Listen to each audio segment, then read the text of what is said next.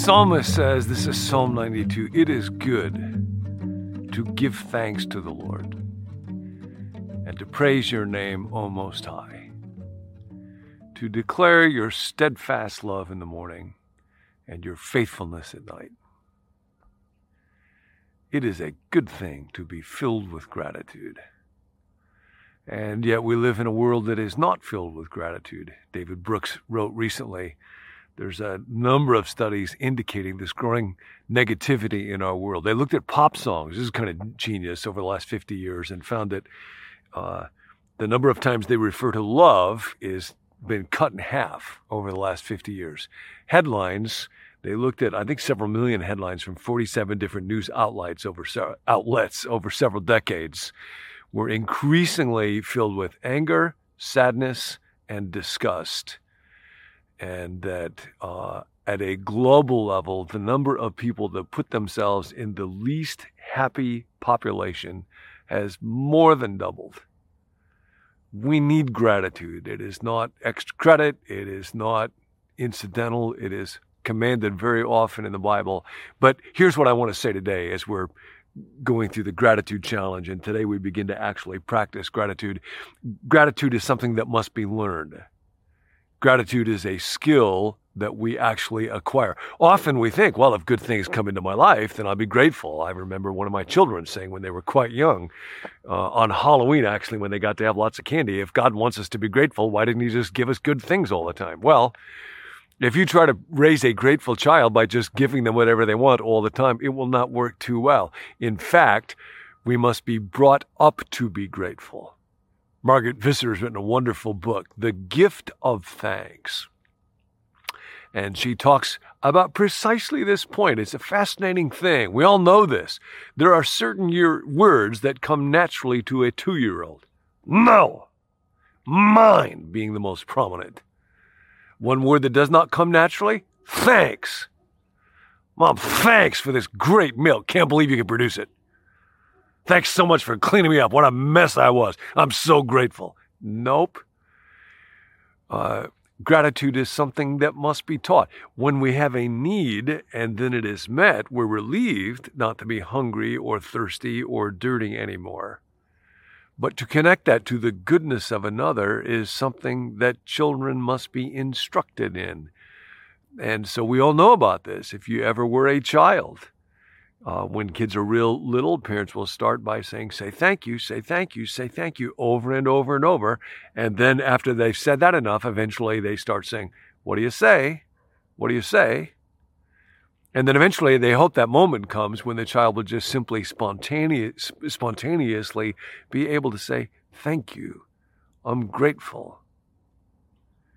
Gratitude must be learned, and it involves both perception. I must come to recognize this is a situation in which gratitude is due, is appropriate, fits. And then not only must I perceive it, but I must learn to express it.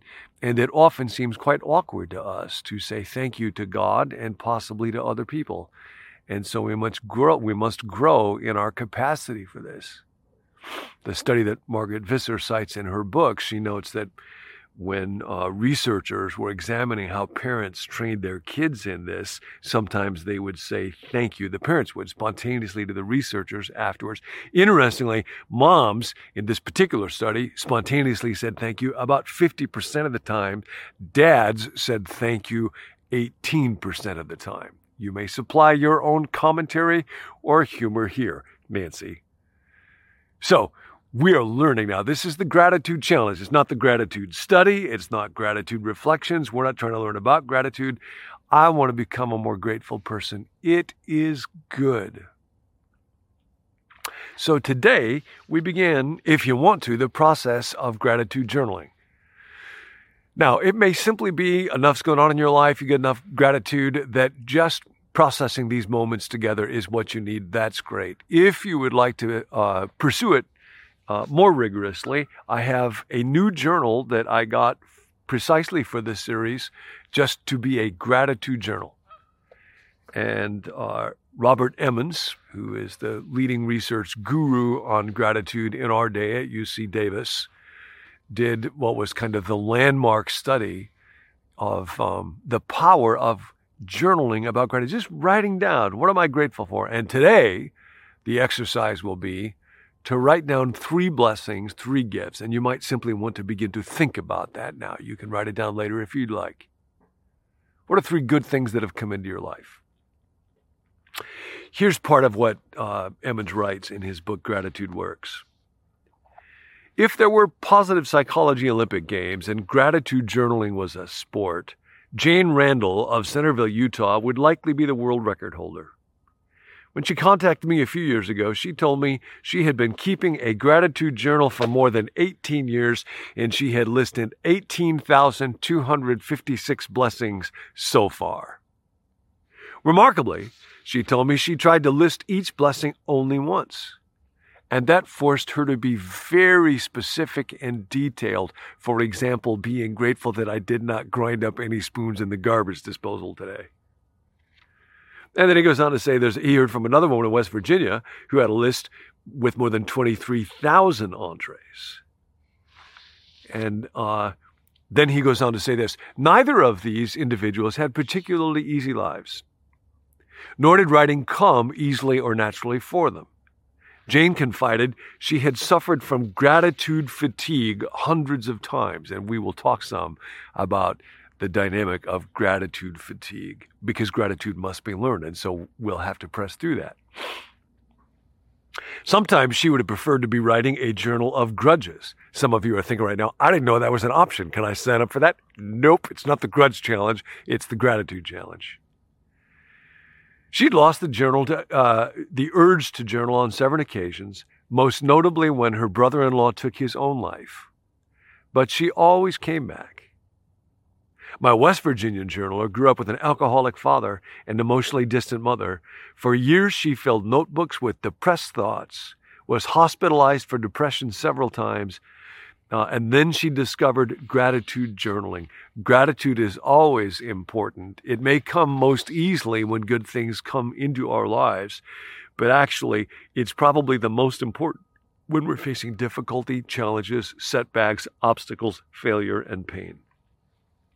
So today, what are three blessings? What are three gifts that have come into your life? Think about them in some detail. Why is that a good thing? What is the meaning of this for you?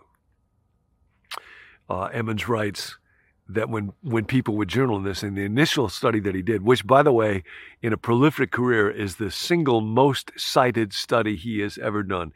People that kept a gratitude journal, they actually just did it 10 times. We're going to do it a bit more, but they did it once a week, were 25% more happier, more happy than people who did not do it or that who thought about uh, uh, hassles in their lives. And, and amazingly enough, they exercised 30% more than the control group. And a wide range of experiences could spark gratitude, cherished interactions, awareness of physical health, overcoming obstacles, simply being alive. Some of the specific bless- blessings listed were that my in laws live only 10 minutes away, the warmth of sun on my skin. The doctor removed wax from my ear. I know that one personally. It rained heard we were going to be great grandparents again. My checkbook balanced. Checkbook was a little object filled with papers that you could fill out. It was kind of like money, but there's no time for that now. My freedom living in the USA. Grateful for being single because of my friend's problems. My life, considering that I almost lost it because of domestic violence. So now today, what would they be? One of them for me was the life of a man named Steve Douglas. Steve was from my home church, Temple Baptist Church in Rockford, Illinois, was in my parents' Sunday school class. Remarkable person, the kind of person that would inspire you. Went to MIT and then to Harvard, made very little money because he ended up devoting his whole life to what is now known as Cru, used to be called Campus Crusade for Christ, to try to point other people towards God. And I, I just found out last night that Steve just passed away. And so there's both grief and uh, great affection and gratitude for the memory of somebody that inspired me with what life could be like. How I it's possible for someone to devote themselves to God. So, what are those blessings? And the idea now is that um, savoring them, thanking God for them, will help open my eyes to be more aware of blessings through the day so that I can learn to be grateful, so that I might overflow with generosity and love for others, and life might be a gift and not a burden. As Quig said, we have a lot to be grateful for. Thanks for joining us. To receive the emails that go along with each video, visit becomenew.me slash subscribe. If you'd like a text alert whenever a new video is posted, text the word BECOME to the phone number 855 888 0444. You can send prayer requests to that number as well.